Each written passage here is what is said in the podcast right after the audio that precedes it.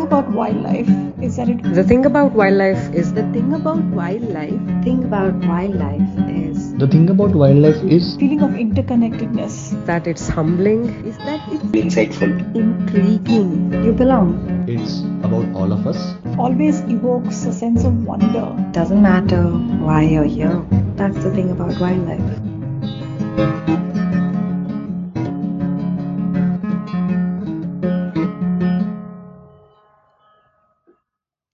Hello there, listeners. I am Mishika, your host on The Thing About Wildlife.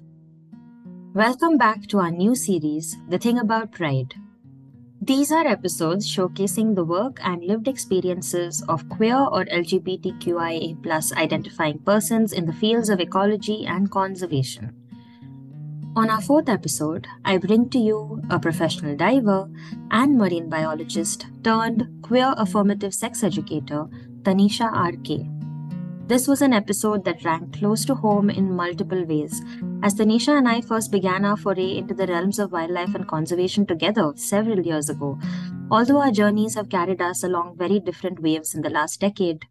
In our conversation today, we navigate those waters and reflect upon how our individual identities, sexualities, gender, and caste positionings can define the specific challenges and opportunities we face in ecological fields.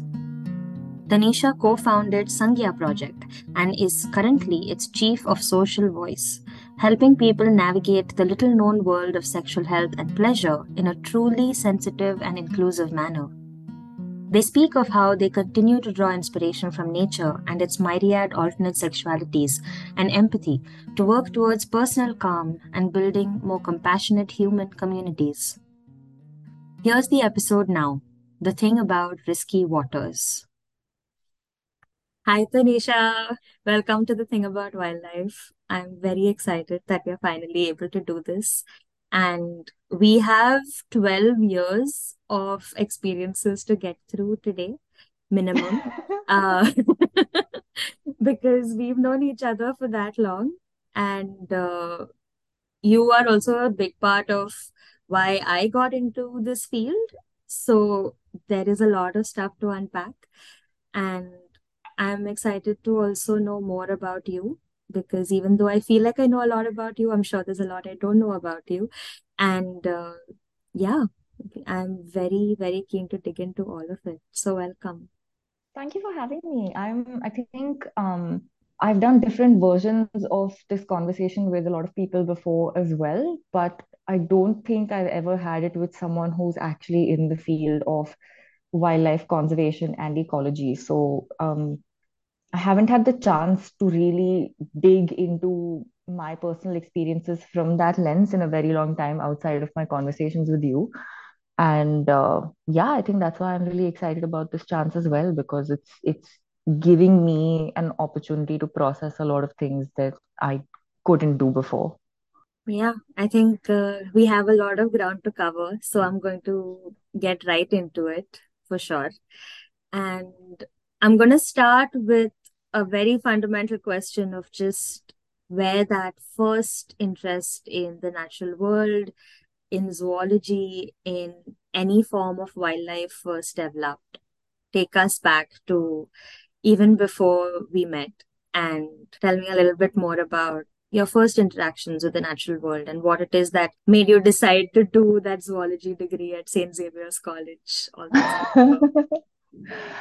Um, I don't think there was anything specific that started the curiosity because I think all kids just naturally have that um, curiosity about everything around them, and I was just another one of those kids. Um, but, but what was different in my case versus a lot of other people was that I was raised by adults who didn't shut that curiosity down or um, discourage it or mock it in any way you know so if i had questions about nature or the environment then i had parents and a sister who would either already have those answers for me or they would take a step back look for books and videos that would have the answers for me and then sort of learn with me. Um, and i think that played a huge role in allowing me to have that relationship with nature because just nobody said oh this is such a silly thing to be interested in. Um, so in that sense i always felt a bond Um, and I think family history also then played a very strong relationship with why I specifically became interested in um, not just marine animals, but I would say any coastal animals um, in India because um, I uh, am from a Bahujan family. Our family has a history of uh, growing up and, and living in coastal communities. And um, that tradition of sort of always being by the sea and having a strong connection to water has uh, continued through every generation. And, you know, it's and it's a part of your caste identity. I feel like it's more than just a conversation you have from time to time. It's in the way you tend to dress. It's in the way you tend to travel. It's in the food you eat. Um, and so i just grew up in that culture of continuously seeing what a strong bond i have with the sea. And my father was in the merchant navy. He thought it was very important to make sure his kids could swim from a very early age. So that bond was always there.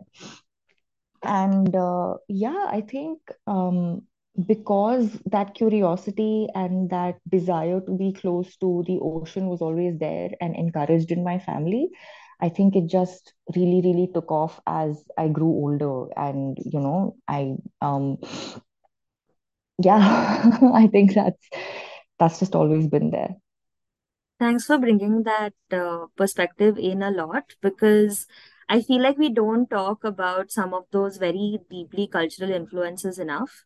I think very often we try very hard to pinpoint, like, say, a summer camp we went to, or like a singular trigger point or a turning point where a nascent interest suddenly develops or blossoms. And sometimes that is true. Sometimes, you know, there are those big one stop life events that kind of drop in your lap out of nowhere and say, okay, this is what I want to do. But this is so important the fact that on a day to day basis, there can be something that's so inherent and so close to heart and home that it just very organically leads you to where you kind of want to go. Um, so, along that journey of figuring some of those things out and just very naturally turning towards those interests, and like you said, it's also so important to not have them thwarted, uh, you know, when that natural curiosity exists. Where along that path was your own self-discovery in terms of your identity, your sexuality, your gender? How did that start playing a role in your life? And along what part of you figuring out maybe you wanted to go towards zoology and continue exploring your curiosity for nature and bio biological spaces. Um, along what point did you start looking inwards and thinking about yourself? i think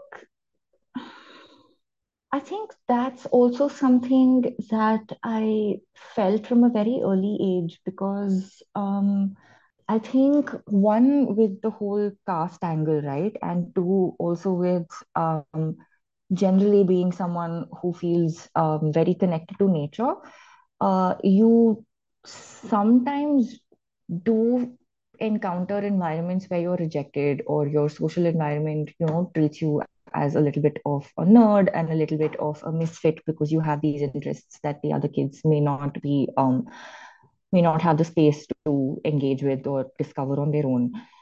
So I think there was just a degree of separation even in my early social experiences where I was reading things and and consuming um, media and documentaries that um, a lot of my friends at that age did not necessarily have access to.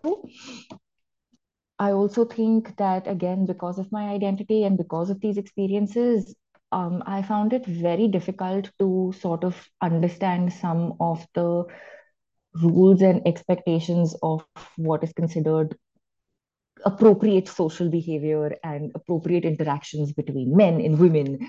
And, you know, it just it made the entire socializing process very confusing and tedious for me because when there were conversations about men versus women and how you know differently they engage with each other and interact um, in society that threw me off because i didn't find myself really identifying with either bubble um, so i spent a lot of my life just sort of shuttling between those groups, wondering which one is a better fit for me because neither of them is the perfect fit. So I'll settle for the less, uh, least uncomfortable one.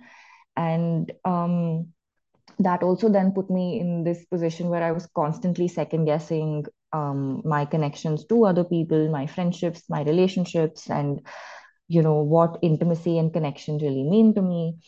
And I think simultaneously to be in this environment where I'm constantly being given uh, books and um, videos about nature, where I can see that the animal world doesn't have these kinds of rules and regulations on who can touch whom and how to show intimacy.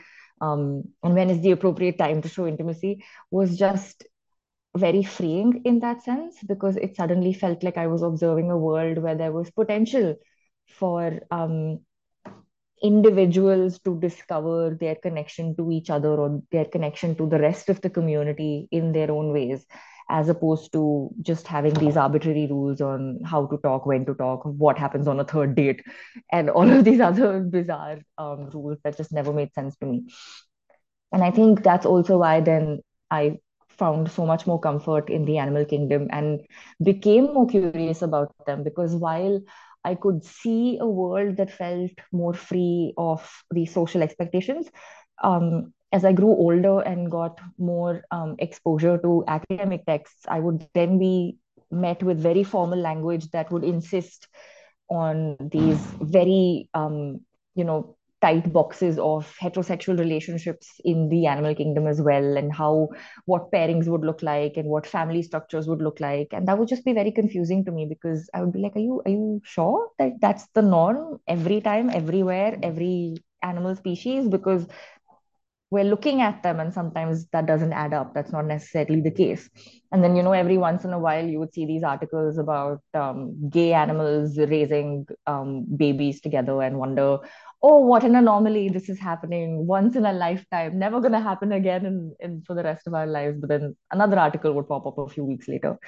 Um, so I, I think that fascination just then made me take a step back and say what if i in the human world am not as much of a minority or an anomaly as I've allowed myself to think? Because I have this growing feeling that even in the animal kingdom, it's not that rare for intimacy and connection to be more free flowing and, and less boxed into these um, very fixed rules. And yeah, I think that's how the bond between me discovering myself and and using nature to fuel that journey just kept getting stronger over the years. I really love that you brought that in and that you actually actively have been drawing inspiration from alternate sexualities in the animal kingdom from that early age because I know that that's something that you and I have come back to and spoken about repeatedly. And we've pro- both probably been obsessed with it at different times in terms of just reading and knowing more. And you're so right because there is there are tons, hundreds of examples of uh, alternate sexualities documented in the natural world. And we continue pretending like it is that anomaly, like it is an outlier, wherein in reality, pretty much, you know, we have now, I think, about 600 species where we have surefire documented um, alternate sexualities, uh, right? So the fact that we continue to say that no this is just a one-off thing uh, kind of just continues to follow that heteronormative narrative that we have even for people and human beings. So the fact that you have been questioning that from even before you actively engaged with either side of things you know both in terms of your queerness as well as a career potentially with the marine space um, i think that's that's quite incredible and quite cool um, so going from there, you know, to actually starting to engage with the space of ecology, wildlife, biology in a more hands-on way, coming to some of the volunteering that you did, some of the internships that you did in those early years. Uh, those were also the years which were the time when you were actively experiencing queerness in your day to day, not just questioning it, where you were actively participating in uh, social events that allowed you to be queer. You were looking at you um, you know had other peers who were also queer. And you know, these were now part of conversation. They were part of lived experiences. So what was that like for you to be entering and navigating both those spaces at once? Because you were essentially getting to now experience things that you had theoretically been thinking about for a long time. I think um, when I was studying in any of the institutions that I was, right, and um, I had started embracing my queerness anyway, um, there was already a sense of conflict because, on the one hand, there is a sense of freedom when you're studying in a space where no one necessarily like knows your birth family. So you're just like i can be myself and nobody's going to pick up the phone and tell my parents because you know that connection to the other world is just not there. So there was that freeness to sort of just be myself and figure out who i wanted to be while also feeling this immense pressure because suddenly there was this very weird spotlight on you and and your choices and what you were doing with your relationships. Um so that also makes you feel very exposed and vulnerable and and then makes you want to go back to being reserved and sort of maintain that privacy for yourself.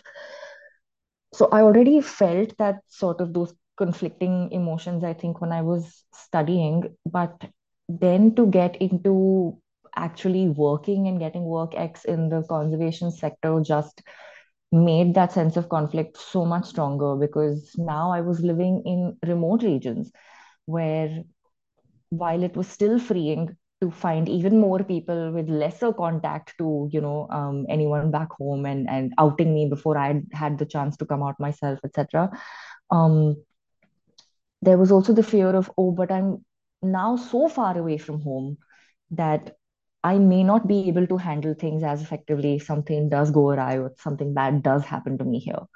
Um, and I think so that just made that internal sense of conflict so much stronger because I could be any version of me that I wanted to be um, while I was building this entire new community with my uh, for myself in this you know remote location, meeting new people from across the country, um, meeting locals who I would then be building an entire um, plan with and working with to make sure that they can look after their environments in the way they actually want to.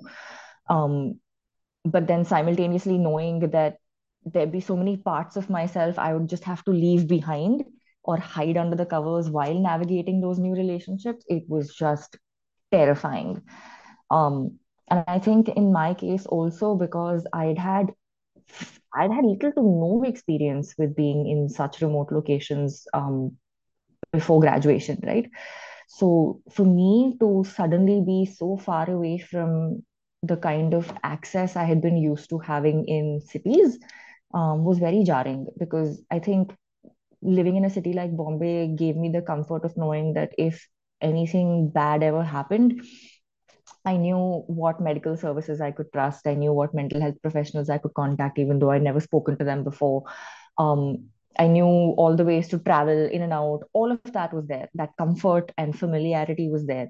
But then to be in someone else's world and someone else's environment and still be asked to, you know, own your identity and own your sexuality was just a disaster. The striking balance in someone else's world where you don't know what your mental health support and medical support could look like, or logistically how you're going to travel and protect yourself in like a timely fashion is is just such an unrealistic expectation for the world to put on us, I think.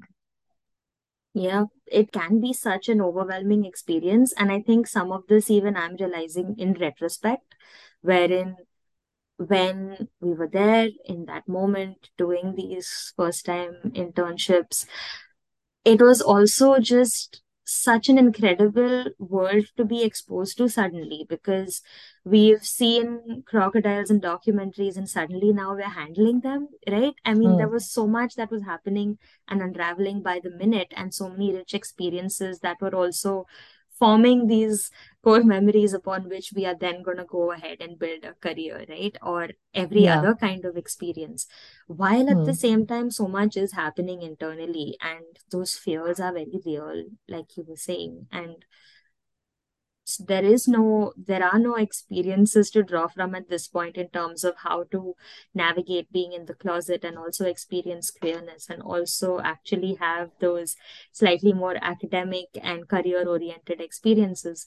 So that is true. And a lot of it, I think, has come in in terms of retrospective processing. And sometimes I wonder how we just kept it together and managed to navigate all of that in real time, which is Yeah. quite quite incredible.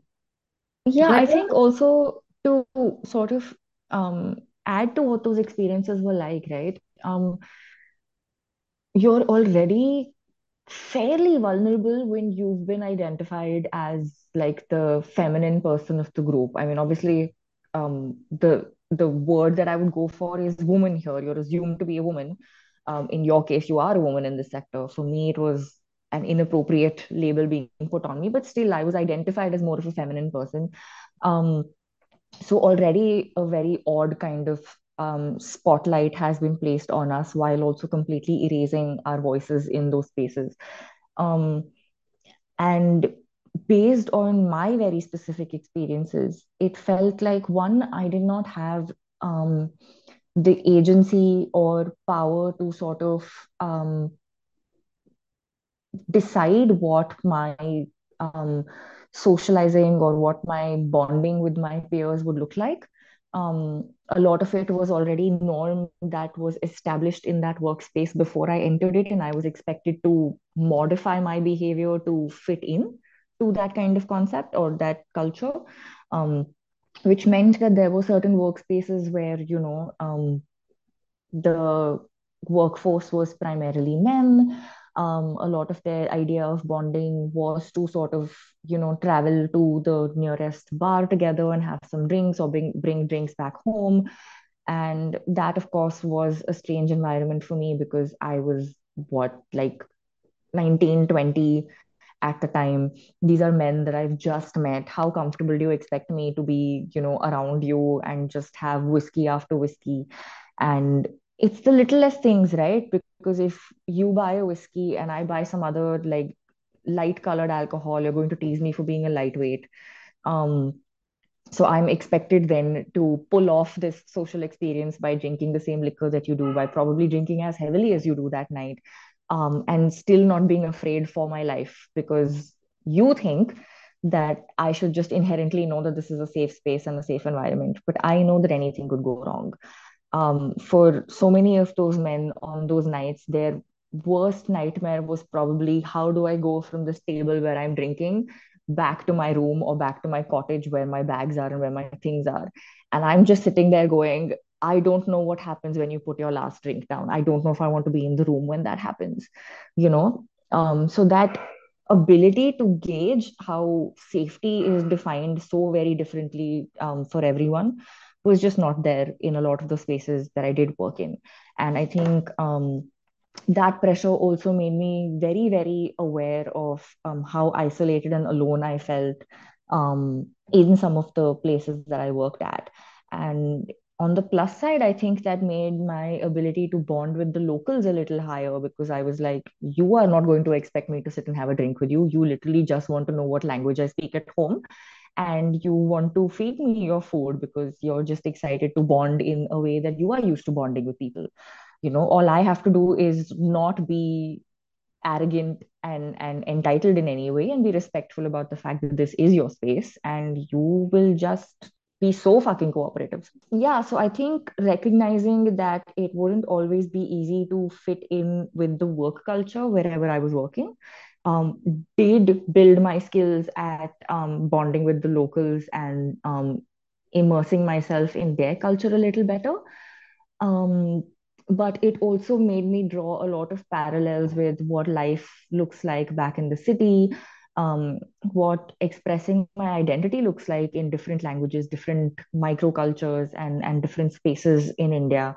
And that also then made that um, journey and that conflict feels so much more intense and dramatic because, you know, um, I'm sitting there being misidentified in work conversations or being um, dismissed and it, having um, peers who assume that I can't do a certain amount of weightlifting or take a certain number of risks simply because you know I'm a fragile feminine person, etc. And the stakes are just so completely different in my head. I'm just sitting there saying, You don't trust me to pick up a reptile, but I've left all sense of safety behind in my big city life and I've come here and you don't recognize the kind of nerve it's taken for any of us to do something of that sort. But you think that I'm terrified that picking up a reptile or, you know, stepping into a reptile enclosure will be the scariest thing I do today. Please take a step back. You having that beer in my face is actually scarier to me than me cuddling with that reptile. Please calm down. So, um, yeah. Ah, yeah. I think what you also very beautifully brought out is just how many layers there are to the vulnerability that different individuals face in this field. I mean, there is your age, there is your gender identity, there is how you're perceived and what gender stereotypes people think you fit. And there is already inherent sexism because even before the heteronormativity in the field, there's also a lot of patriarchy and macho conservationism and you know those kind of ideals that play a huge role in terms of just how safe even a cis-identifying woman is in the field, uh, regardless of what their sexuality may be. And so uh, that is something that I know you and I had to face very actively that first time that we went to Madras and we did that internship because we were there having, like you said, we had so much at stake. We left all of that stuff and we were ready to deal with the social side of things and do what it took to be there because what we really wanted was that experience of interacting with these species and learning and having that hands-on experience and even before we could articulate that this is something we wanted to do, there were days where we were uh, literally only assigned tasks which were meant for quote unquote women, uh, Hmm. right? Like cleaning of enclosures and, you know, clearing out stuff or very, basically very safe tasks that didn't really involve anything particularly exciting for us in terms of being able to have those experiences that we had come there for and or even interact with the animals we were there to interact with in many cases, right? Or we were just made to interact with tourists at times and just put on our pretty faces, right? So um, I think the moment we caught on to that and we realized that, okay, no, there is some real sexism at play here. And we actually, uh, I think our uh, we were angry enough to actually do something about it at that time, which I'm really happy, glad we did because it meant we could actually have some real experiences while we were there, even though it Hmm. was really sad that it had to come from us. And that Yeah. initially assumption was that no, they are just women, they would not want to do these things, or maybe they're incapable of doing those things. And that was definitely a really hard truth to face. And then you layer on top of that sexuality and gender expression and how much you're navigating in that space. Um, it it can really, really amount to a lot. But I also think, having said that, one thing that did genuinely keep us going was the work itself, right? The fact that Yeah. every morning we woke up, and while there were people to deal with and those spaces to navigate, we still ended up managing to spend a big chunk of our time doing some really cool stuff, both in Madras as well and later in Goa as well.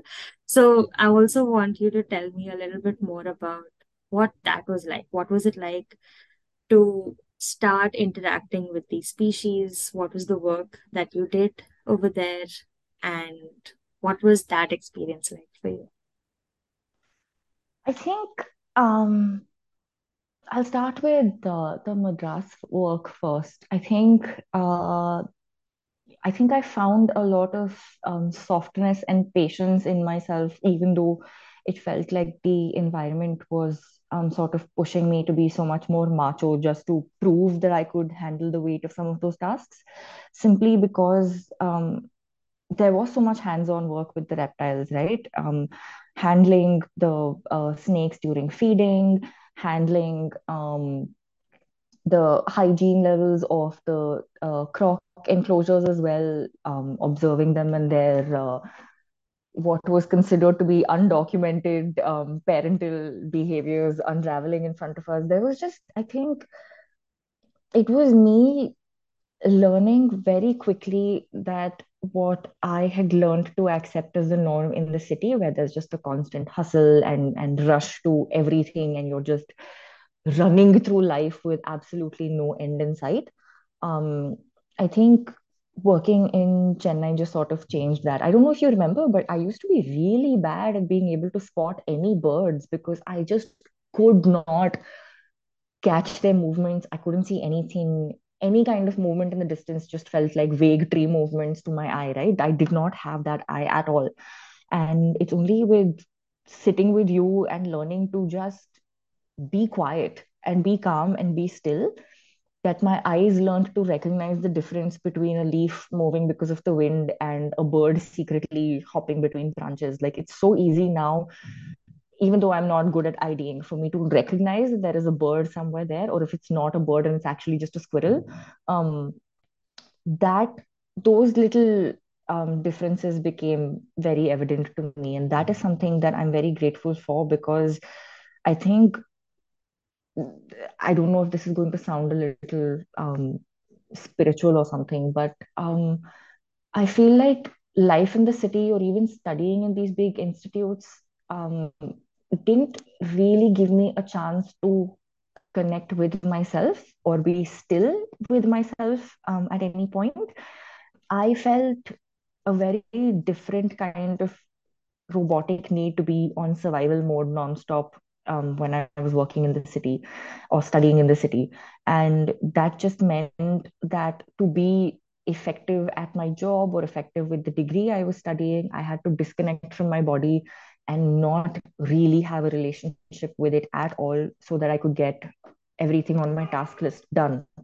Um, and then my very first job just laughed in my face for all of those skills that I've I'd built over time because it was just like you are not going to be able to read the situation if you do not get in touch with your body or if you can't handle the tiniest element of distress and and chaos in your hands or in your body then the animals are going to sense it and they will not trust you you know? Um and I think that also then um, made the entire experience so fulfilling for me because I had to make my entire body seem capable of stillness and calm and, and be actually trustworthy for then the animals around me to calm down and come out of their hiding spots and say, okay, you're clearly not a threat. You're still strange, but you know, you're just minding your own business. So I'm going to mind my own business and do my own thing. And that's how I would see lizards feeding. That's how I would watch the snakes uh, feeding or taking care of their young as well. And I think that I would say was the plus point of um, the Madras job specifically, because that was the first chance I had to see um, what you stand to gain when you are capable of finding stillness and calm within yourself, because it's like the entire environment around you can sense that in you. And it just goes back to minding its own business and existing and taking up all its space and all of its glory and you get the opportunity to just witness all of that because you allowed yourself those three minutes of calm, which clearly my dog is incapable of. Um, but uh, yeah, that I think was the beauty of the first job. Uh, with Goa, I think um, we were working with um, studying dolphin um, patterns and recognizing what kind of relationships they built over time with the tourist boats in um, in the state. Um, I think because that wasn't um, man-made enclosures, it was a more interesting opportunity to observe what kind of relationships humans can build with um, the environment around them. And I think it was also very interesting to then see the role that um, politics and the economy plays play um, in this entire journey as well, because um, the relationships of indigenous people with the environment that they live in is is very violently and brutally defined by their economic condition and by their access to um, resources and their access to control in their everyday politics as well. So I think um, Goa was the starting point for us to um, really recognize that and observe that as well. And I think we got very lucky with the team that we were working with there because everyone that we worked with there also had experience in um, bringing that sort of nuance in um, while studying uh, animal human relationships and conflicts, and that really helped. Um, I think that is when it was, it, I think it, it really taught me um, how little I actually knew and understood um, despite having a degree and how no number of degrees would actually help me um, fully understand that environment. If i didn't learn to take a, a, step back and just listen to the people who actually have lived there for generations and have generations worth of wisdom about their own environment and everything that has changed over the years and brought them to the point where they actually are. Um, so yeah goa was a was a great um, chance for that. And again, because I have a bias for being by the sea, I think that just made um, my, I think it fueled my observations or my ability to observe that environment as well, because um, I already had certain connections to the sea and certain um, stereotypes in my head as well. And it was interesting to uh, engage with a community very different from mine and learn from them um, how historically they had built a relationship with the sea as well, and how I shouldn't project my ideas onto them. I think what you were saying about finding that stillness when you go into these spaces is very, very true for me as well, because you kind of replace one form of safety with another when you go into these places and like you were saying move so far away from home because amid that chaos you still have to survive but now you have to survive under a completely different set of conditions and the requirements of you depending on where you are and the work you're doing are also very different because you're not just kind of at home sleeping eating going to college coming back or going to work and coming back but you're actually living and breathing your work when you're going to these places. And so I think with those boundaries becoming fuzzier and with a few newer things to be concerned about coming into play, there are also some of these other things that allow you to reconnect with parts of yourself that you really don't get to reconnect with when you're back home. And um, I think the way that you mentioned the fact that your own stillness affected how the animals around you interacted with you and reacted to you and responded to you, I think that's um, that's so interesting and such an such a lovely insight to actually bring into play. But tell us a little bit more about your relationship with the sea as well, because speaking of Goa, that is where you also did your dive master training. You went underwater. You spent so many hours and hours and hours underwater. And I really want to hear what that was like for you and just your time diving, you know, doing those things because even though you were extremely busy and you were working at the dive shop and you had some of those responsibilities, you were also genuinely getting to literally be in the water for those extended periods of time, which is something you knew you wanted to do for ages. And then you were actually doing that and you were working extremely hard waking up at ungodly hours, going, putting in the hours and putting in the work needed because you got to be underwater and it gave you that. I want to know more about that from you also because I attribute every little bit of my love for the marine world to you. And anyone who's been listening to this podcast over time knows how extremely excited I get everyone I have anytime I have someone from the marine sphere on the podcast because it's uh you know it I still wonder whether I want to return to the sea and continue doing that kind of work just because of how much it meant to me and how much I utterly loved being in that space and learning more and more about that space. And you were the first person to give me a nudge or like actually quite literally push me off a boat and into the water. But um, but yeah, talk talk to us about the sea and everything that lies underneath it and within it. I think again, this is something that um, I'm so glad um, Madras and Goa were my first two jobs uh, because of this, right? Um, reptiles and fish, I think, get such little credit when it comes to their ability to form bonds or their intelligence and their communication and expression. And I was absolutely one of the people who, you know, based my entire understanding on just papers alone and said, huh, like what level of, you know, social depth and intelligence can I expect from this world? Um, I was absolutely one of those people. But um, I think working with them directly when you have a chance to work with them in an enclosure where you are cleaning up their spaces or feeding them directly. And um, you know over time you realize that oh i've cracked the code to making sure this tortoise never bites me again.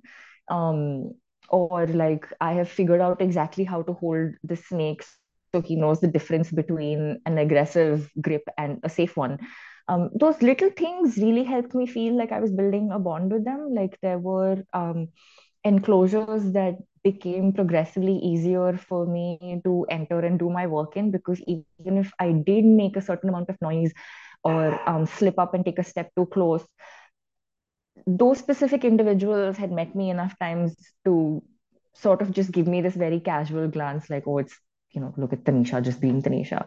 And I think that recognition also meant a lot to me because then it, that, I think that, um, hierarchy of I'm an intelligent human um, observing this lowly animal was completely broken. And it just became peers hanging out where I was just like, let me feed you because to some extent your life is in my hands. And they're just like, I won't bite you because your life is definitely in my hands. um, and I think that was just um, a lot of fun to uh, navigate and and sort of figure out for myself um, recognizing that certain birds were just hanging out in the spaces that I was in because they knew that once the crocodiles were done eating, they would get leftover meat and bone to um, feed on. Those kinds of um, relationships that everyone had with everyone else. And somehow those relationships still had room for me to enter and and be a part of as long as I promised to not bring too much chaos and distress with me. Um, I think that was very um, humbling for me to be a part of as well. And um, with the diving, I would say um,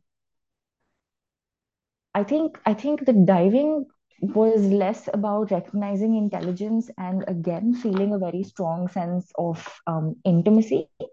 Um, because, like I said, right, when you're working with indigenous communities, and in my case, there was a big um, language barrier as well because um, I was first working with an entirely Tamil speaking community that could not always get through to me and did not understand how to make their um, words clearer to me because I just did not understand Tamil. And then in the second uh, environment, there was so much Konkani that I was just missing out on and not fully understanding. Um, but to still see that intimacy and safety are being communicated through these actions of let me feed you or you know leave at so and so hour tomorrow morning and i can drive you to this location or i can pick you up or don't go here at this hour don't wear this when you go to this particular part because it'll be risky or you'll get bitten um, stuff like that um, i think those different actions also changed the way I would ordinarily define intimacy and connection and safety just between humans. Um, and I think when I was diving, because I was underwater and so literally out of my element and felt like my safety was just not necessarily completely in my hands, and that the sea did have some control over me and what my morning would look like. Um, to be so out of my depth and then just realize that there is this particular fish that lives in this particular part of a shipwreck. And every morning, he actually has this habit of hiding and not coming out because he knows that the divers will be there.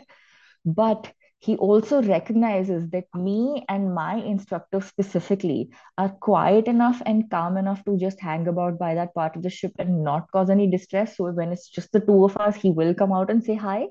That just, it destroyed me. I was just like, first of all, I'm a human being. Why would you trust me? Please don't trust me so easily.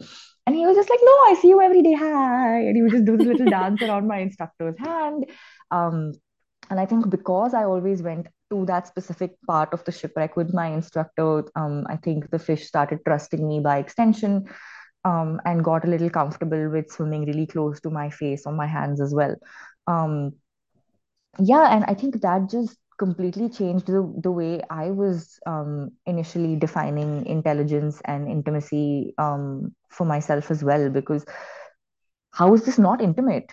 You know, how can you not say that there is a deep bond being formed when an animal sees you in its environment, recognizes you as an outsider, um, recognizes that there is so much um, of a threat that you bring to its space and to its life, and still just allows you to be there.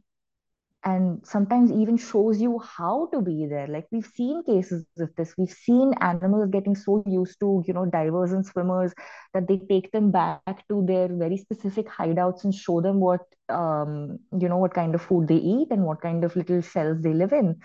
And i think that um, natural desire to just meet an outsider and say hi come come come come come let me show you my life i trust you now so i will show you my life and then you show me yours um, it's just so strong. And then it's so weird to come out of the water and go back to being part of a strictly human world where there were just so many rules and regulations on what is appropriate and not appropriate behavior. And that just, it made me so angry.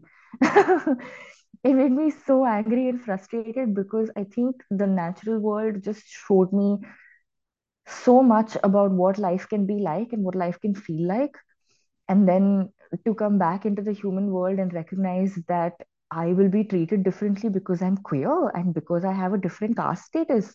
Like these are things that matter to you. But when I'm in the ocean, my fish buddies just want to make sure that I'm not going to disturb their shipwreck and I'm not going to muck about the sand and that I'm going to watch them eat quietly not steal their food. And yet there is a chance that one of them will come and like leave some food near me because they think I'm a fish that's bad at hunting or something. like but I can have that.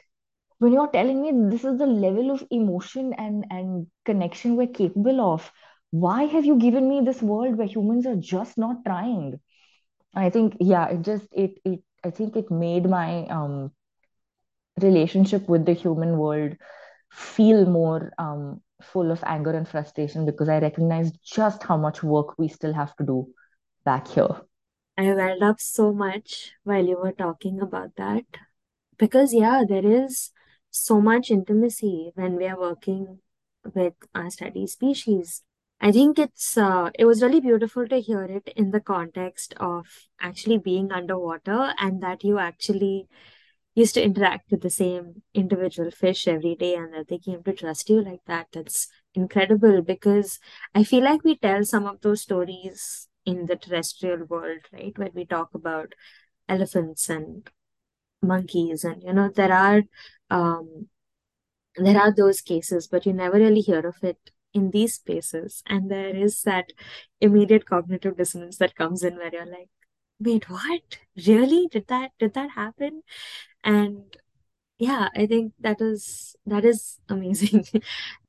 it really does make you think about just that sudden uh, imposed binary that we live in where you have your world in the field where you're doing your work and you're interacting and it's it's beautiful it's enriching it's wholesome it's everything you want but then you are forced to return in whatever capacity to the world outside of that bubble and that can be so jarring when it happens on a day to day basis. Because I think, especially when you're in the field, and that's probably um, why this particular intersection of being queer in the wildlife spaces, um, why it makes people so vulnerable and it can have such repercussions on safety and mental health also because you're continuously navigating that and you're doing it when you're at different levels of being inside or outside the closet as well.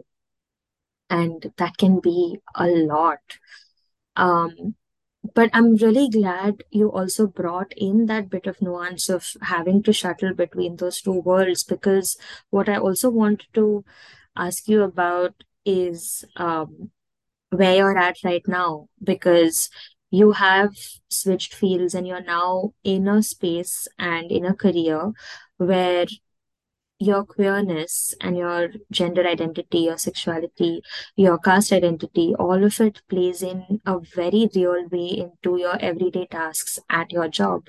And the intersection there is extremely strong and they feed off of one another. And when you were in the wildlife space and when you were doing that, there like you said, and I think you've really nicely brought that out a couple of times already about where that intersection has been and where you've drawn parallels between your identity and with what you're doing. And sometimes it's spiritual, sometimes it's academic, sometimes it's purely theoretical or observational. But now you're also doing some something where you get to be openly queer and bring that in a lot more actively into your day to day so, what has that been like for you to shift into a space where you get that? You know, what have you gained? What have you maybe even lost out in that process? And how is this intersection where you're at right now different from what it was like when you were working in the marine space? I think um, before I talk about what the experience has really been like, I think I want to talk about um, why that change really happened and what led to me um, shifting careers the way I did, and why I've also mentioned safety and intimacy as aggressively as I have in this entire conversation. Um, once I realized that marine biology is definitely something that um, I want to study, I uh, find I got into this um, master's degree in Australia that I was doing in 2017. And um, obviously, right, um, leaving the country to study for a degree as big as your master's, it's a very transformative um, chapter in your life. There's a lot of planning that goes into it. There's a lot of financial prep that goes into it. It's a very hectic and overwhelming, but also um, exciting time because this would mean I would be staying so close to the reef. I would genuinely have um, like the humpback whales swimming past me during um, their migratory periods, etc. So there was a lot of um, excitement there for sure. But again, this is where I think the human definitions of what um, bonding and fitting in looks like can add to so much stress um, in this environment and make this entire profession um, so inaccessible or so difficult to survive for a lot of people. Um, like, for example, um, the uni that I was studying in was um, had primarily white people who were either local Australians or they were mostly Americans and Canadians who had come for um, the same master's degree that I had. Um, already there's a lot of cultural differences. Already there's a lot of um, language barriers as well because even though even if you are speaking English fluently, a lot of the daily slang, a lot of the way you use the English language can still differ from the way um, a white person uses it. So I think those differences and that pressure to now, you know, go from trying to fit into these little micro communities in India and getting them to see me as less of an outsider to the amplified pressures of being a visible outsider where you're just a brown person in a sea of white trying so hard to fit in while also not lose your identity and lose everything that in like built the foundation of you um, so you're choosing between you know developing an accent so you don't get verbally recognized as an outsider or holding on to your usual speech because you just want to be you and not give up your Indianness in the way you speak to these white people. Um, there's a it was a very um, intricate dance I felt in striking that balance. And unfortunately, this was yet another environment where a lot of the concept of social bonding involved alcohol. To add a little more nuance to this conversation, by this point, I was quite depressed and dealing with a lot of um, isolation on the mental health front as well. Um, I had undiagnosed OCD since um, my early teens and didn't really have the language for it even when I was in Australia. But I knew that neurologically and um, behaviorally there was a lot that was different about me compared to um, a lot of, the, of the people around me. Um, and all of that is just compounded when you're in this environment where the culture and social behavior is so different, right? Um, and then to make things worse, um, Australia is also where in the middle of my degree, um, one of my attempts at like socializing with my uh, classmates and peers um, wound up in an act of sexual assault. Um, there was drinking involved, and um, it obviously left me very confused and conflicted about the entire thing because essentially the first message that my whole body took away from that was but I was trying to fit in and be one of you. I was trying to, you know, show you that I can adapt and that I won't stand out like a sore thumb. So why then was I still at the receiving end of this act? Um, so it would be easy to sort of just say that the reason I switched careers was because something so traumatizing happened to me in the wildlife conservation space so that I had to sort of just shift and do something else. Mm, but I think the larger conversation is that while my heart is still with wildlife conservation and still wishes that it could, you know, be out there studying the songs of humpback whales and just decoding those, um, I think what feels like a more urgent task at hand is sitting down with human beings and making them ask themselves why they interact with each other the way they do or why they expect from each other the things that they do. Because clearly it's not biological to you know have these expectations of each other. It's just not. I refuse to believe that anyone thinks that men are biologically wired a certain way and women are a certain thing and so on and so forth because I've reached a point where I don't think you can use nature as an argument against me. I've seen what we are capable of doing and the way we are capable of treating each other. So, why we live in this culture that conflates intimacy for sex and intimacy for romance and sex for romance, or it, it just it it blows my mind. I do not understand it because till date, there is more intimacy for me in the experiences that I had underwater, where the fish would either learn to trust me or they would just learn my habits and, you know, come to that corner of the boat. Um, because they knew that divers were coming to the water and would spend some time by the boat just playing with them before we went to see the actual shipwreck. So, like, there would always be this um, bunch of sergeant fish just hanging out by uh, the back of our um, boat, and they were never getting fed. So it's not like they came up to before anyone says right because we're so used to people saying, "Oh, they probably just came for food." No, nobody was feeding them. They just wanted to hang out and play before we left for our dive. Um, I've heard like we've seen um, people develop strong bonds with dolphins, with whales, with um, octopus. It's just it's just the way the world works. I think the kind of curiosity that I experienced as a child um, about the world around me, which I was lucky enough that the adults didn't, uh, you know, um, dismiss or um, try and beat out of me in any way, um, is a curiosity I've seen in the animal world as well, even when you're engaging with adult animals. Um, they want to sort of reach out and get a little touch of what you're wearing and why you're wearing it and what does it feel like if they also wear it? Um, and what are you eating and can they eat it and will you eat what they're eating? Um, and i think that is a better understanding of intimacy. I don't understand why we think of intimacy as so um, inherently sexual or romantic all the time because there is a greater sense of intimacy in saying that I recognize that this environment may be dangerous for you, but I'm going to do what I can to look after you anyway because you've earned my trust. Or, you know, um, you've consistently been here and you haven't started any chaos, so I will let you into my home. Um, and I think I think that is just something that is very hard for me to process even to this day that animals have looked at me and made me feel like they are aware of how much power they might hold in that moment, but are choosing to not use that power unless they absolutely need to to protect themselves.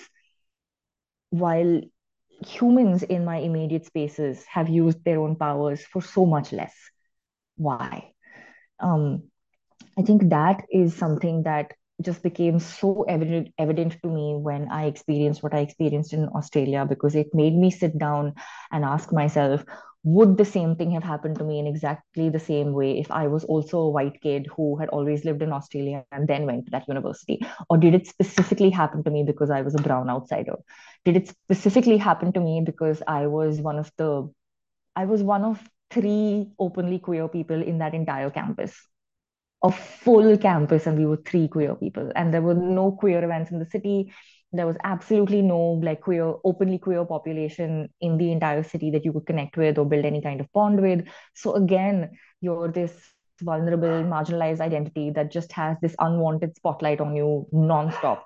Um and yeah i think i think it just made me sit with so many heavy questions about what would life have been like if i had been any other identity in that moment would this white person have seen me the same way? Would he have used his power against me in the same way? Would he have even had power in the situation then? Um and i think those questions then made me come back home to india and wonder what power looks like in my immediate environments and what um, intimacy looks like in those spaces. How do we take responsibility for each other's safety and for each other's um, integration into new environments and new spaces, which then made me very jaded and frustrated with some of the workspaces that I'd been in when I was in conservation. So I think that's how all of that just started bleeding into each other and turning into this very large conversation of why do we just not look after each other? Because the animal world asks for so less.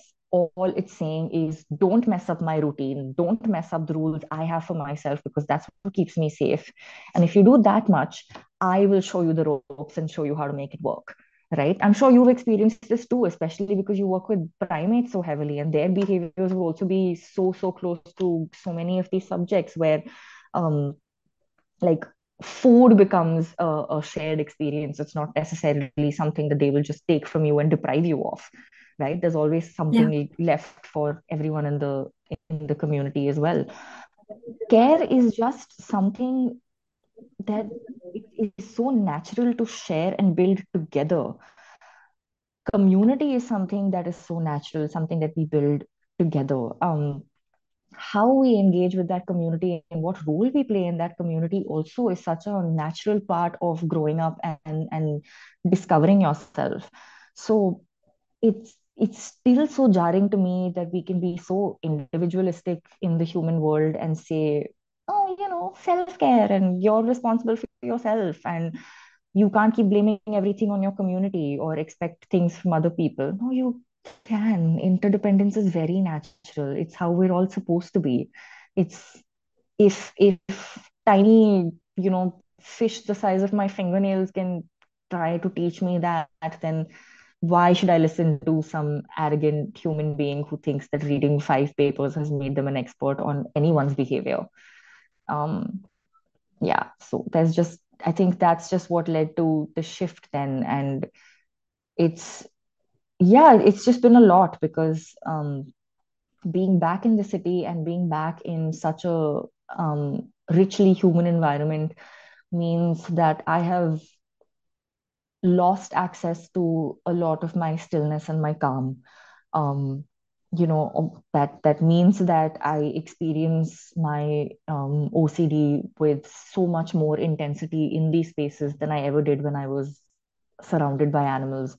Um, I have lost touch with a lot of my emotions, I think, because I it's so it was so much easier for me to cry and go through the motions of my feelings when I was in an environment that asked me so respectfully to be in touch with my body. You know, um, this happened in Australia as well, where um, when things did go uh, badly for me, when I was in my room, when I was in my classes, I was just a machine. I didn't talk about it. I didn't think about it. There was no um, emotional expression at all. And the first time that I broke was when um, I went. We we had a, a coral project, and I was in the water. The second I had my scuba gear on and I went in the water and I realized nobody could hear me and nobody was reading my facial expressions and and nobody was in a situation where they could use that information against me. And I just had the coral reef and, and the fish around me the first time I cried. And it was just maddening because I could just see everyone around me collecting data and just going about it because that's what they had to do. And all I could feel was everything that I'd been escaping for those last like two-ish months. And I just cried in the water. And um, in the distance, we heard a pod of um, humpback whales pass us because they were on their way um, north um, for their migrations. uh, and uh, yeah, it just, again, this is going to sound very silly and spiritual, probably, or even naive. But in that moment, it just felt like the water was telling me that I was going to figure it out and I was going to be okay. You know, it just it just felt like for the first time someone was telling me that they had my back, and uh, so that I think is still a very strong memory for me. I don't even know where to begin because there's so much that you brought up just now. I mean, it's not at all naive or silly by any measure to feel that strongly uh, when you're in these spaces because, yeah, it is at the end of the day, it is where you get to be entirely yourself.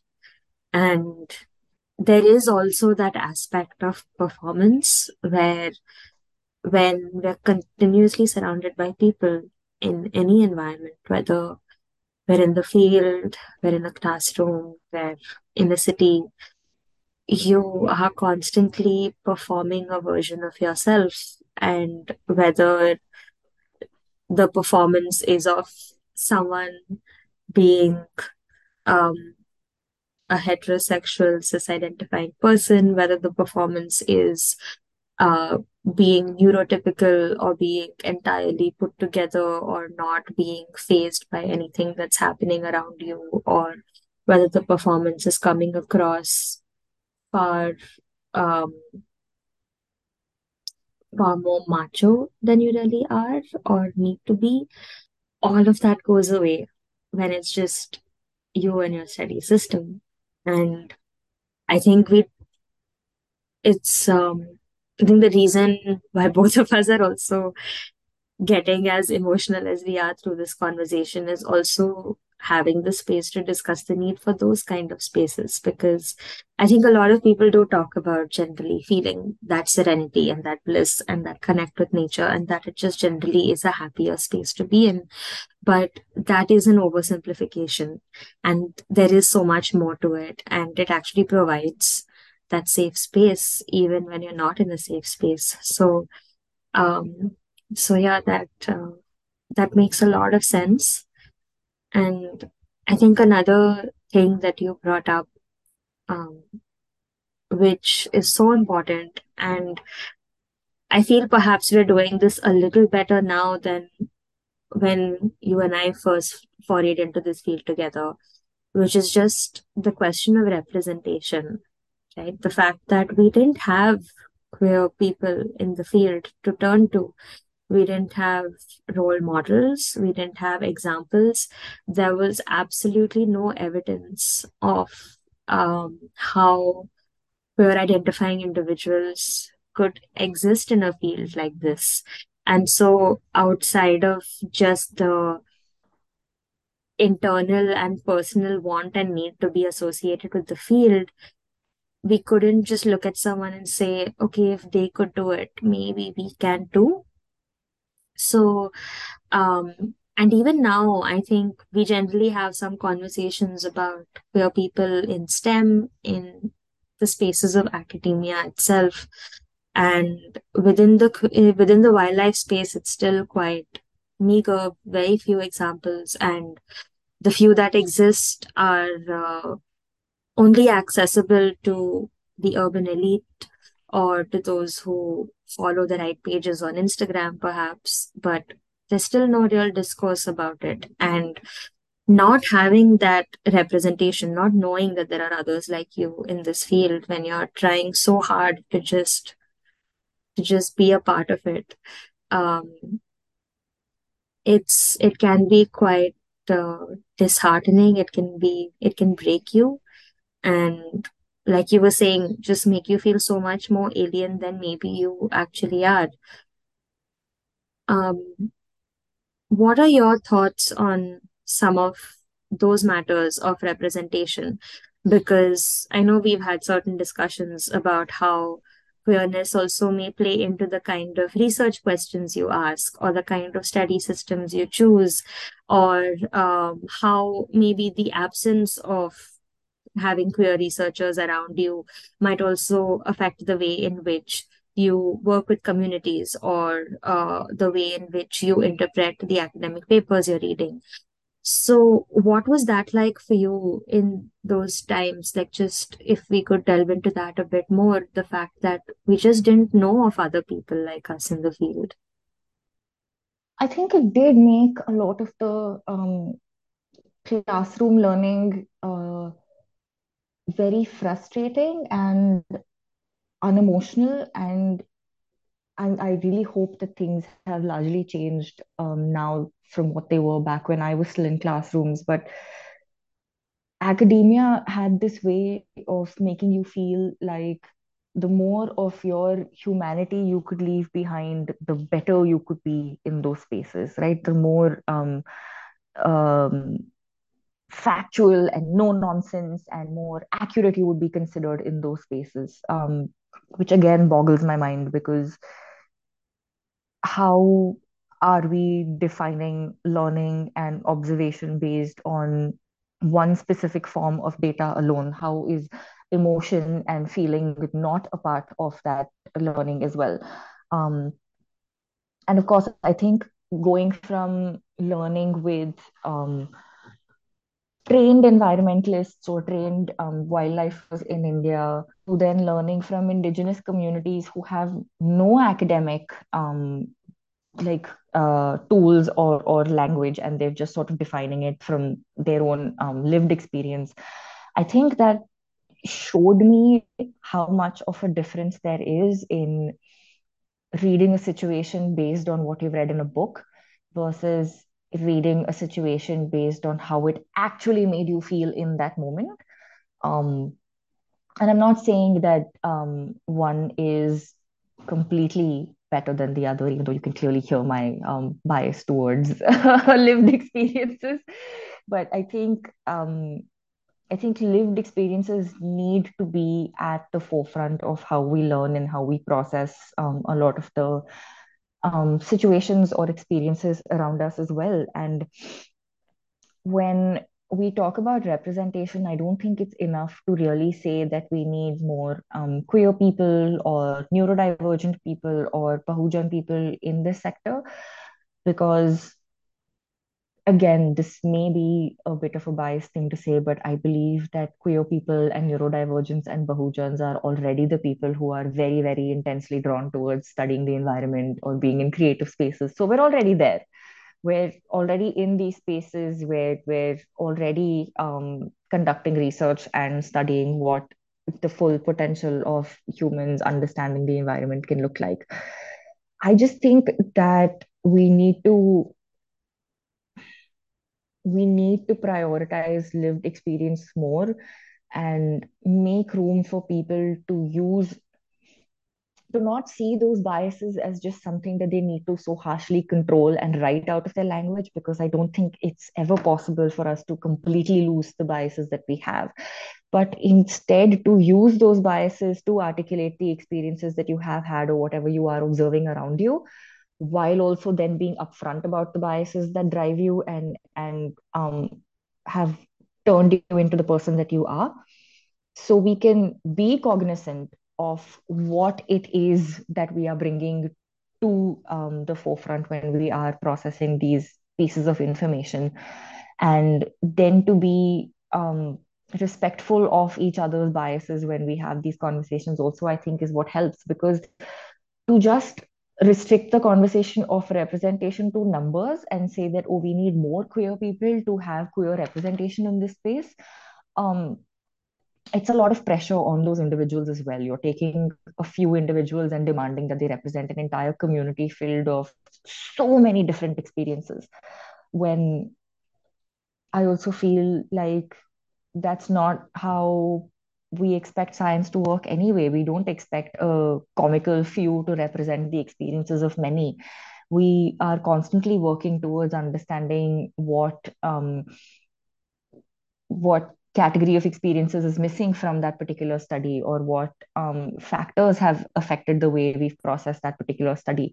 We are continuously talking about how a sample is um, maybe flawed or maybe limited to a certain category or a certain kind of experiences, etc. It's part of the entire experience to say, okay, I've heard 10 voices on the subject. I'm going to need more because there are another 10 who have had one slight change in their lived experience. And that tiny change can also make such a difference with the way they talk and the way they communicate or the way they process data and share it with the world. Um, me being Bahujan does not mean that I can single handedly articulate the experiences of every Bahujan in this space. There are so many other um, lenses to look at, so many other um, perspectives to bring into the picture. And the growth of science has always been about all those perspectives sort of finding their way together and gently challenging each other or challenging themselves and learning together and coming one step closer towards having a slightly more confident opinion of the world, but never really saying that this is it, this is 100% confident, unbeatable um, logic, no flaws here, cannot be contested ever. So, yeah, I think I think just being more aware of who we are as individuals and the communities that raised us, the communities that influenced us, who and what makes us who we are today.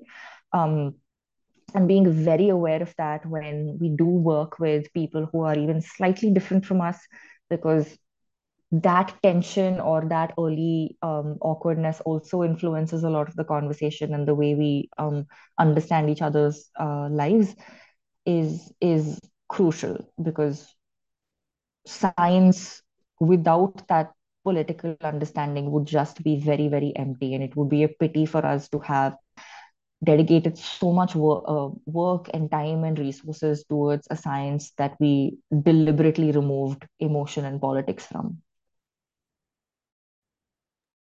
No, you're absolutely right there. I mean, the, there are so many people who are already there in this space, and it's not a matter of the fact that people are not here, but I think I also asked you a kind of impossible question there.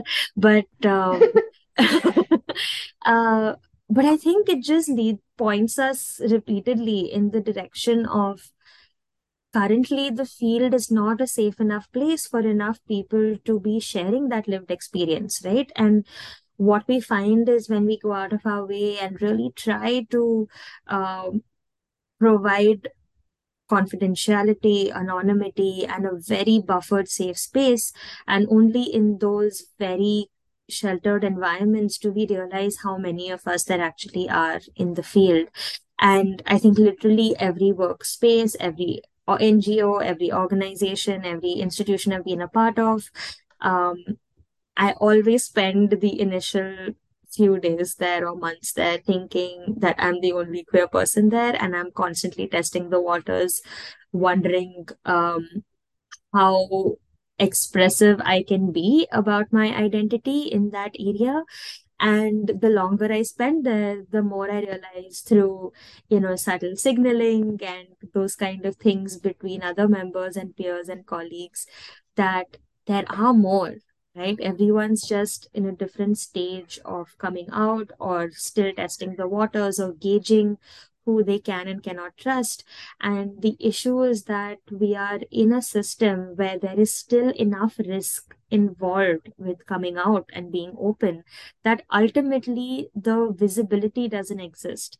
So, you know, the fact that there are definitely a lot of queer people in the wildlife spaces, and you are absolutely right. I think it is also the kind of person you end up being, the amalgamation of those qualities and traits, and the fact that queer identifying individuals also tend to be the people who have spent a huge chunk of their life really thinking about who they are, right? Because I feel like a lot of uh, from a very young age, we are constantly asking ourselves these very deep questions about our own identities, and we're reflecting on all of those themes um, in ways that a lot of others who still, uh, you know, who are, are cishet and have been brought up that way, and the society and the structure works and fits because they are genuinely um, that is genuinely how they identify, they've not had to go through those processes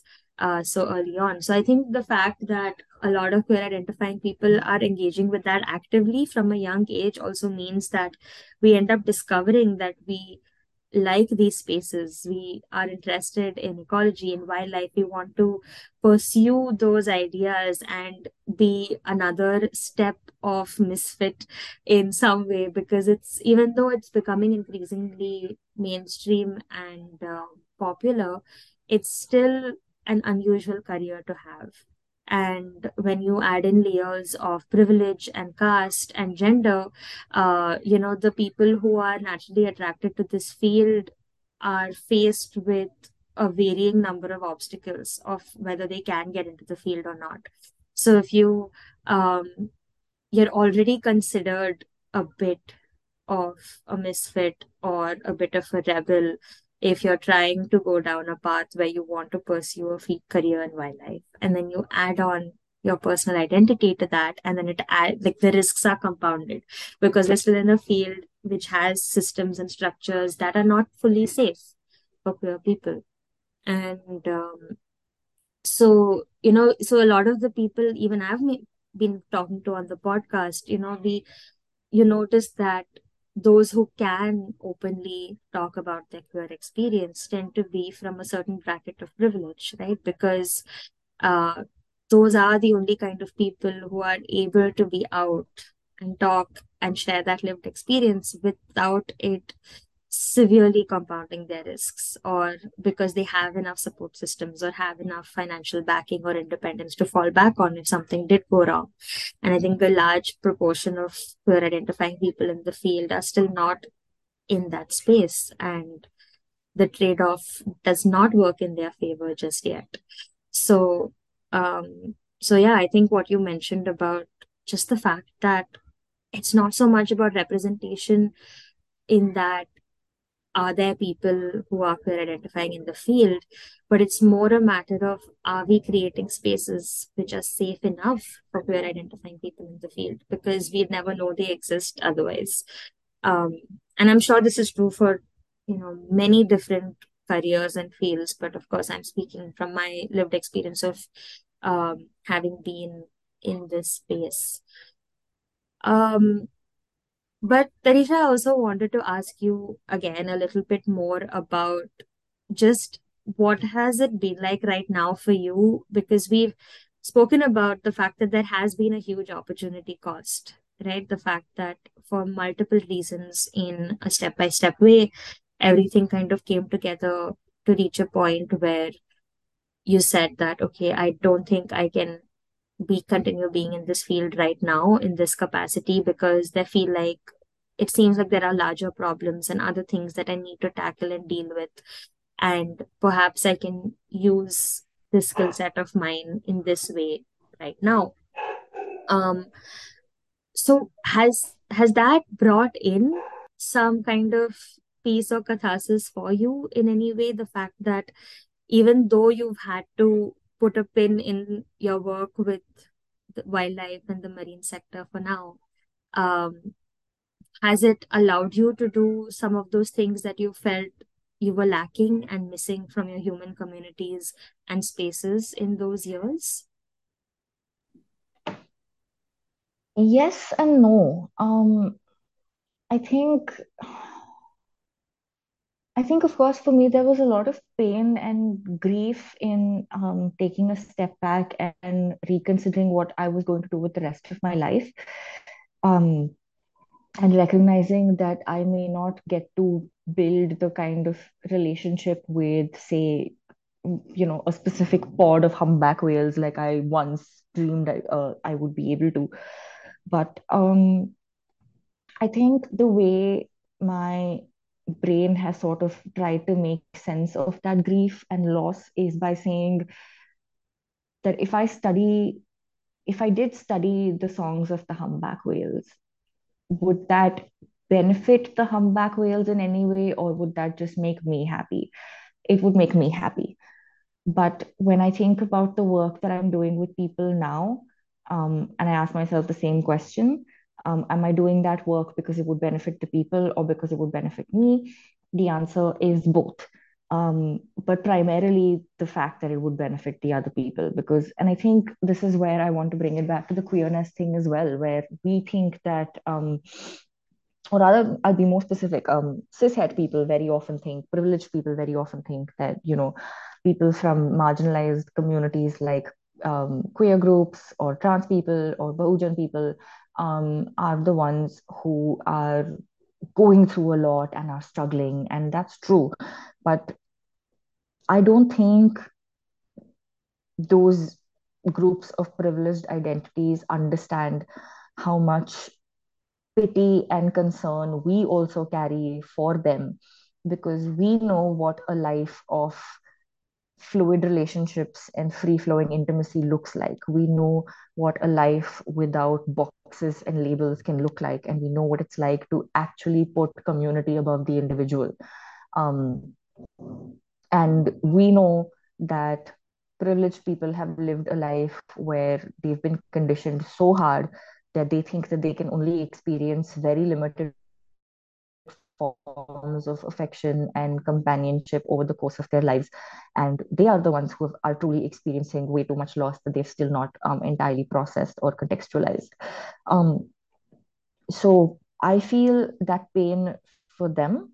I recognize that there is a lot of work that needs to be done in their own circles for them to finally feel like they can access that kind of connection in their spaces or access a sense of community that is more nuanced than just you know oh we're some we're from the same caste or we grew up in the same building. Um, community is so much more than that. Um, and i just think that i am processing my grief by continuously reminding myself that the work i'm doing now is for more than just my unbridled joy of decoding a song this is work that needs to be done because if people do not do internal work, if they do not learn what intimacy and community look like for themselves, they will never ever learn to be at peace with their environment or have any kind of bond with it. Um, I think people are incredibly unhappy and incredibly um, lost with the sheer level of autopilot they're expected to live in to to survive a corporate capitalist system day in and day out. And i think that just reflects very heavily in their inability to sit still and connect with the environment just like i was before i ever experienced a bond with nature. And um, i just think that if we are ever going to live in a world where all of nature can see us as safe enough to be invited into its homes then we need to actually know what it looks like to build a home and live in it first. I'm also really just so grateful for the work that you are currently doing. Um, I know that it's been a very heavy, very difficult decision for you to have made uh, to make that shift. And I know it wasn't easy.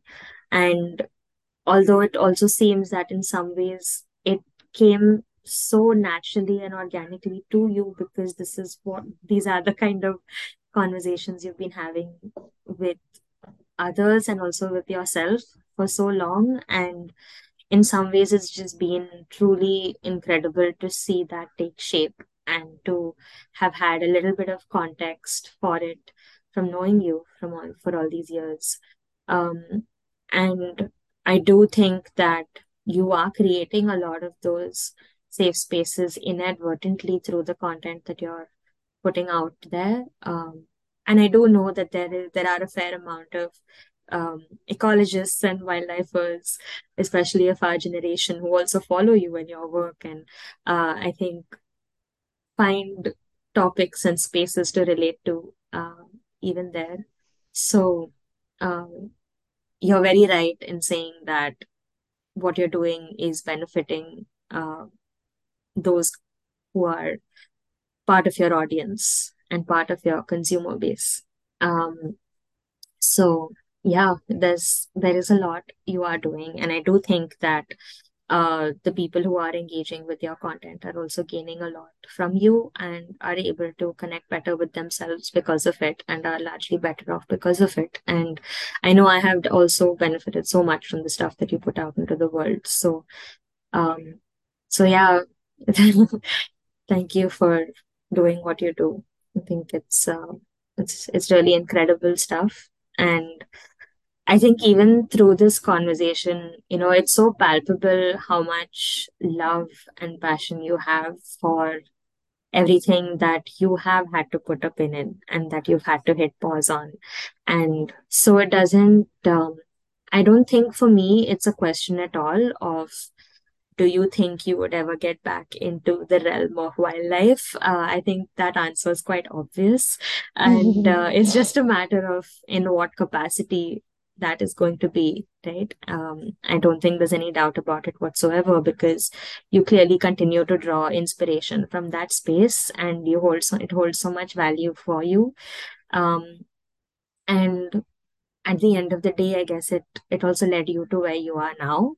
Um, and I really hope that you know you manage to kind of marry the two of what you're doing because what you're doing is so important and what you're doing is also exactly what is lacking from our spaces in wildlife and it's directly combating a lot of systemic issues that we also face in this field and while what you're doing right now is not targeted at a certain field or at a certain community and it's generally being put out there into the public eye um, i hope that you know the right spaces and the right people draw inspiration from it and learn about what exactly is missing and what we need to do to make people feel seen and recognized and just safe.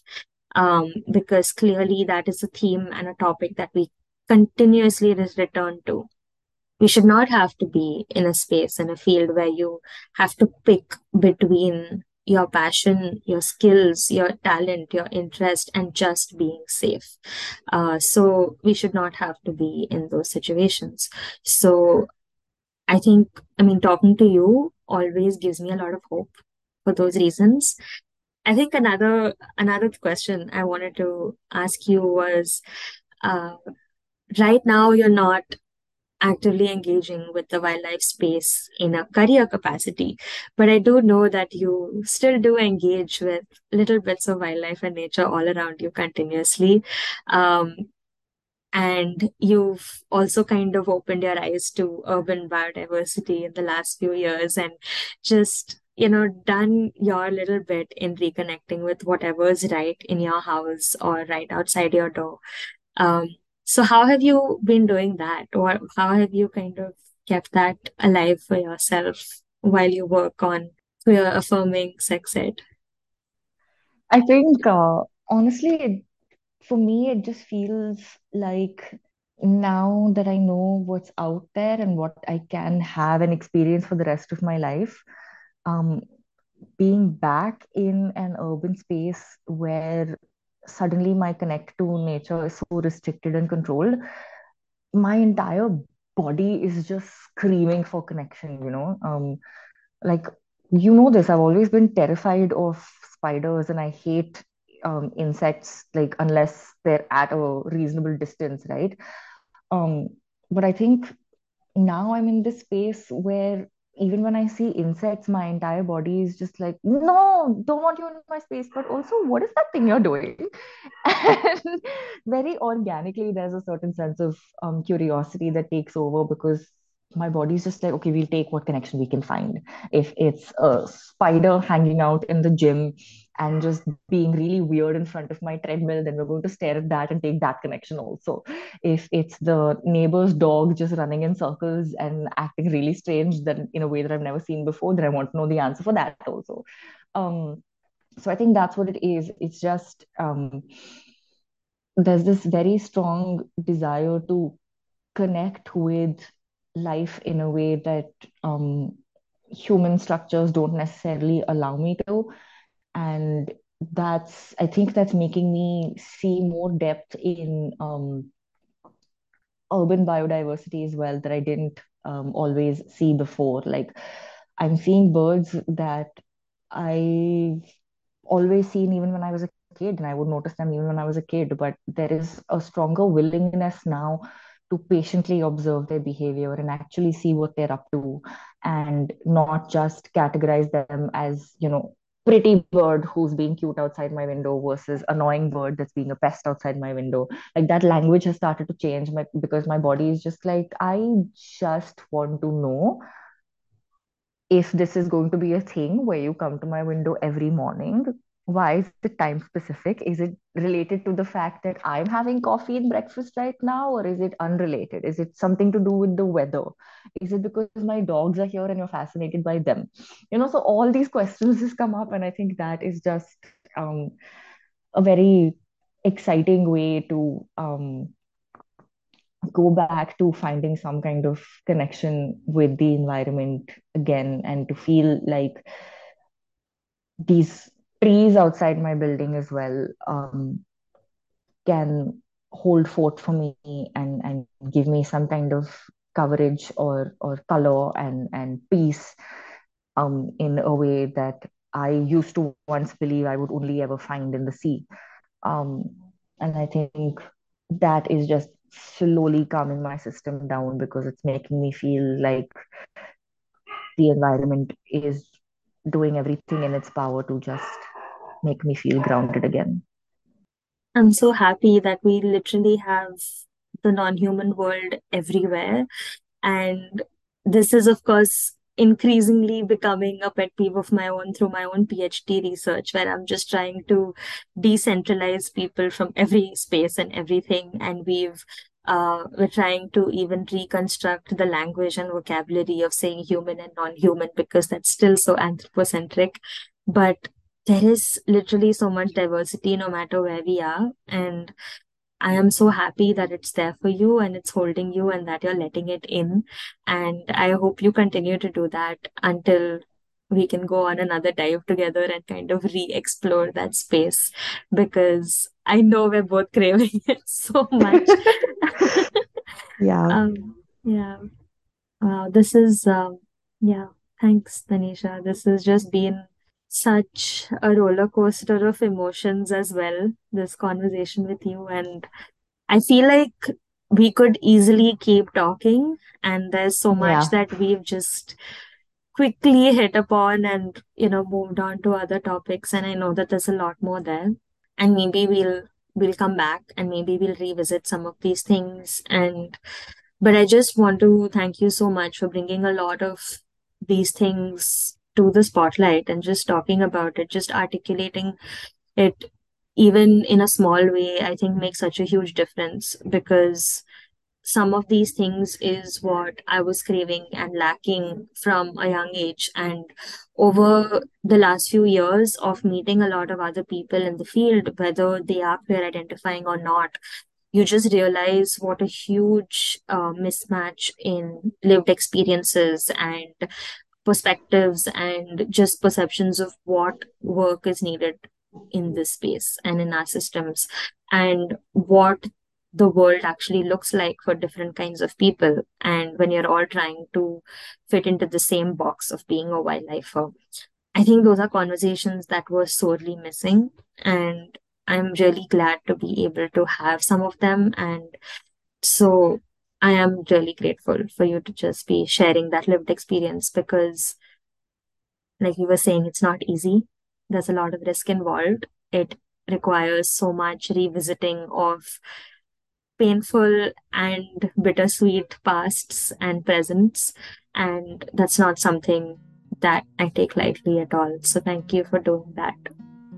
Oh, thank you for having me too. I think uh, this has also been a good experience for me because I don't think I would be able to articulate this with as much ease um, with someone I had just met or with someone I didn't have this kind of rapport with. So, us having like a decade's worth of understanding of each other and understanding of how to sort of do this again, this intricate dance of intimately understanding each other um, is something that takes a lot of time to build. And uh, I think that's what made it easier for me to also tap into these parts of my head and really see how I feel about a lot of things.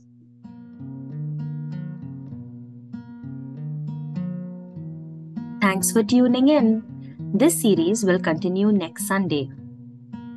If you are a queer identifying individual in the field of ecology or conservation, do consider joining the Indian Queer Wildlifers Circle. To be a part of this group, one that respects your anonymity and keeps your identity confidential, please write into me at thethingaboutwildlife at gmail.com or DM me on any of our socials. We are currently a group that is over 80 members strong and we're still growing. Remember, you are not alone and we're all in this together. Thanks for listening.